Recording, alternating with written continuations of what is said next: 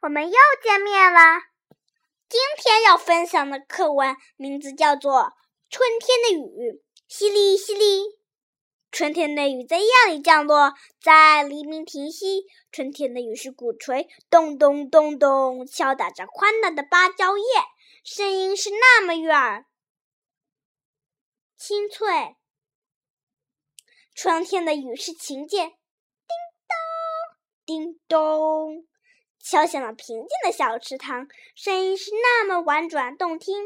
春天的雨是颜料，染绿了小草和树叶，抹红了野花和山果。春天的雨是催眠曲，小朋友们刚从梦中醒来，又走进另一个甜甜的梦。